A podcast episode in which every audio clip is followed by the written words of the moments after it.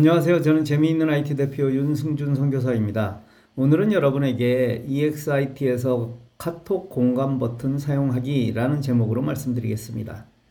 세상을 살아가는데 꼭 필요한 것이 격려입니다. 어려움을 겪고 있을 때 격려가 얼마나 큰 힘이 되었는지는 이 글을 읽는 모든 분이 공감할 것입니다. 평상시에도 이 격려는 사람을 다르게 만듭니다. 격려는 내 마음을 부정에서 긍정으로 바꾸어줍니다. 그리고 이 긍정의 생각은 어려움을 이겨내는 강력한 힘이 됩니다. 제가 이 일을 기쁨으로 감당하는 원동력은 물론 하나님이 주신 사명감이지만 여러분의 격려도 큰 힘이 되면 분명합니다. 페이스북에 글을 올리면 공감한 사람이 누르는 공감 버튼이 있습니다. 소위 좋아요 버튼이라고 부르죠. 내가 정성스레 쓴 글을 올렸을 때 답글까지는 아니더라도 이런 공감 버튼은 큰 힘과 격려가 됩니다. 이 공감 버튼의 숫자가 많으면 우쭐해지기도 합니다. 우리가 매일 사용하는 카톡에도 이런 기능이 있고 얼마 전 이 내용을 다루기도 했습니다.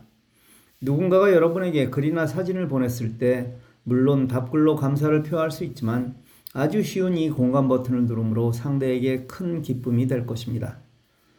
여러분은 이 작은 동작 하나로 상대에게 기쁨을 준 사람이 되는 것입니다. 물론 내가 그렇게 받으면 정말 신나는 일이기도 하고요. 방법은 아주 간단합니다. 받은 글이나 사진, 동영상을 꾹 누르고 있으면 위에 6개의 공감 버튼이 보입니다. 하트, 최고, 체크, 좋아요, 놀람, 슬퍼요 등의 버튼이 있는데 그중 하나를 선택하면 됩니다. 이 꾹 누르면 내가 매일 사용하던 것입니다. 누군가에게 전달하거나 복사 혹은 삭제할 때 사용하던 바로 그 기능인데 윗부분에 있는 이 버튼이 왜 보이지 않았을까요? 관심이 없으면 매일 보던 그것마저 보이지 않는 법입니다. 그중 하트 모양은 한 번에 보내는 방법도 있습니다. 받은 글을 더블 클릭하면 바로 하트가 붙여집니다. 다시 더블 클릭하면 붙여진 하트가 지워지고요. EXIT 2024방에는 아무 글도 올리지 못하게 하고 있습니다. 그 이유는 여러분이 감사를 글로 달기 시작하면 제가 올린 글이 밀려 올라가 많은 분이 보지 못하기 때문입니다.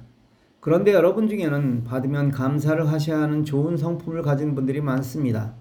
감사마저 올리지 못하게 해서 답답하신 분들이 많으실 것입니다. 바로 이때 이 방법을 사용하시면 됩니다. 제가 EXIT24방에 새로운 글을 올리면 꾹 누르셔서 공감 버튼을 사용하십시오. 여러분이 이렇게 하시면 누르신 종류에 따라 숫자가 표시됩니다. 그리고 그걸 누르면 누가 눌렀는지 나타납니다. 그 공감 버튼을 누르신 분에게는 제가 더 감사하지 않을까요? 여기서 아주 중요한 실험을 하나 하겠습니다. 글을 읽고 자신에게 맞는 난이도에 따라 아주 어렵다면 오른쪽 버튼을, 아주 쉽다면 왼쪽 버튼을 눌러주십시오. 즉 난이도를 1에서 6으로 구분하여 적당하다면 3이나 4가 되겠죠. 즉 체크나 웃음이 되겠습니다.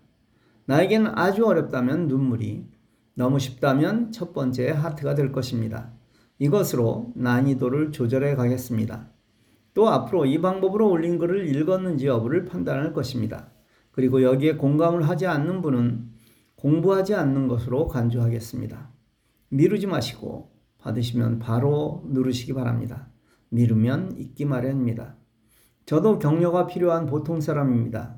매번 EXIT를 받으시면 오늘 배운 이 공감 버튼으로 격려해 주십시오.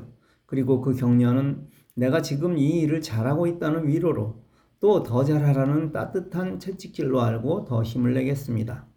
다음부터 그렇게 해야지 하지 마시고 지금 이 글에 바로 달아주시길 바랍니다. 감사합니다.